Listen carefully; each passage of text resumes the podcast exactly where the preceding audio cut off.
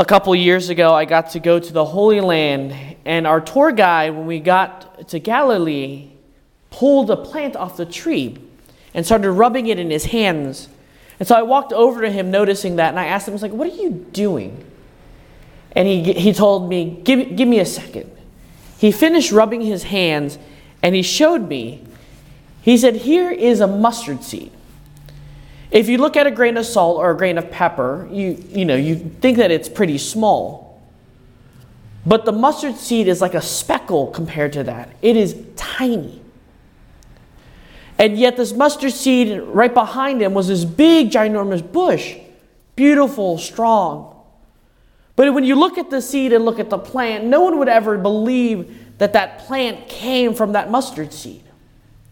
I think it gives us a beautiful analogy for our lives today because so many of us go about the world telling the Lord, if you ask me something, I can't do it. It's too much for me. I have, I have enough on my plate that I can't take on anymore. I can't do anymore. I can't serve you the way you're calling me or inviting me to serve you at this moment. I have enough. But what Jesus tries to show us through the, the parable of the mustard seed is it doesn't take much. It takes our simple yes in response to God that that can change the whole world. That can lead to many other great things.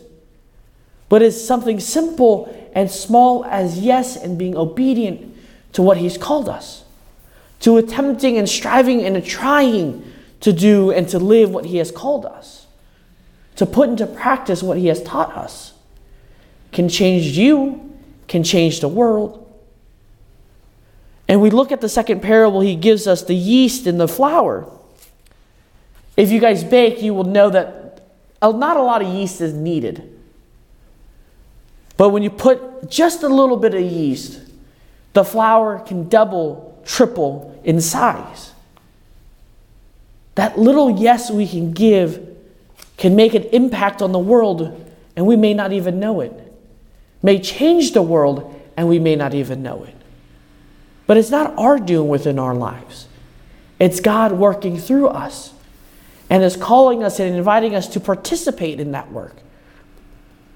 I keep going back to one of my favorite quotes from Mother Teresa of Calcutta. Not all of us are called to do great things, but we're all called to do little things with great love. So let us today take the two examples the mustard seed and the yeast and look at our lives. Let us together today find one thing, one small thing we can say yes to the Lord and to do with our whole heart with all our mind, with all our soul. Do it with great joy, do it with great enthusiasm, but not worrying about the cost it's going to cost us. Don't worry about what it's going to do to us, but let us just take that one small thing today and say yes to the Lord and to do it with great love. Amen.